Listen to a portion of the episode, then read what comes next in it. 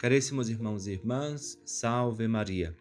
O evangelho de hoje é o de São Lucas, capítulo 5, versículos do 17 ao 26, do qual gostaria de comentar apenas alguns versículos.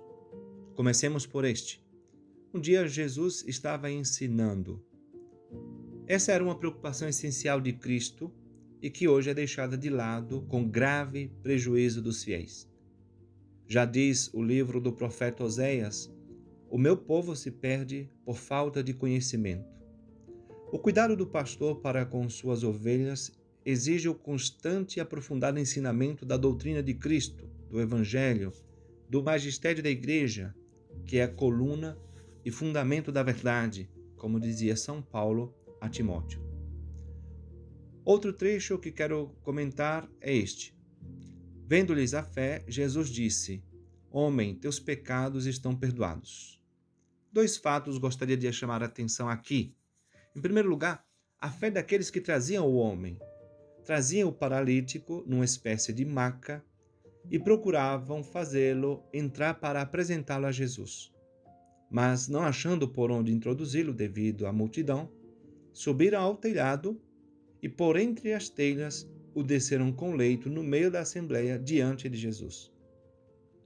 Vejam, meus irmãos, em mais uma oportunidade, o Evangelho de Nosso Senhor nos mostra a importância da persistência da fé, a confiança que nos faz não desistir e continuar diante das dificuldades, inclusive diante da busca de um milagre, se for da vontade de Deus. Apesar das dificuldades, esses homens arranjaram um jeito de levar o doente até Jesus.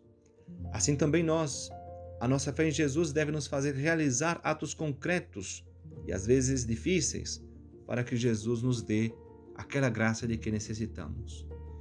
Em segundo lugar, a prioridade de Jesus ao nos curar de nossos males. Jesus vê, ao ver a fé do homem paralítico e daqueles que o traziam, disse: teus pecados estão perdoados. Ora, tinha sido por conta da paralisia que tinham levado o doente até Jesus. Mas aquele que tinha a virtude e o poder da cura viu uma doença muito mais grave que a paralisia física, a morte do pecado, a doença muito pior e mais grave, aquela que mata a alma. Meus irmãos, podemos buscar Jesus por muitos motivos, às vezes até implorando por milagres.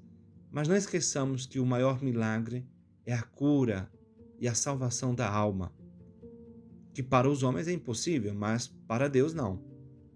E é isso que realmente incomoda o mal, incomoda o diabo, que neste caso se reveste de zelo religioso, fazendo os escribas e fariseus começarem a murmurar contra Jesus.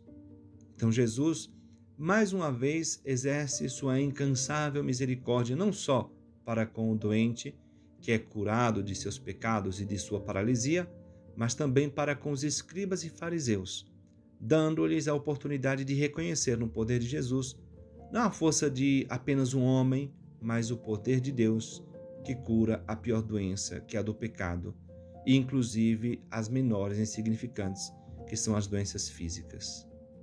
Que possamos cultivar em nós uma fé inabalável, confiante e persistente no poder de nosso Senhor Jesus Cristo. Assim seja.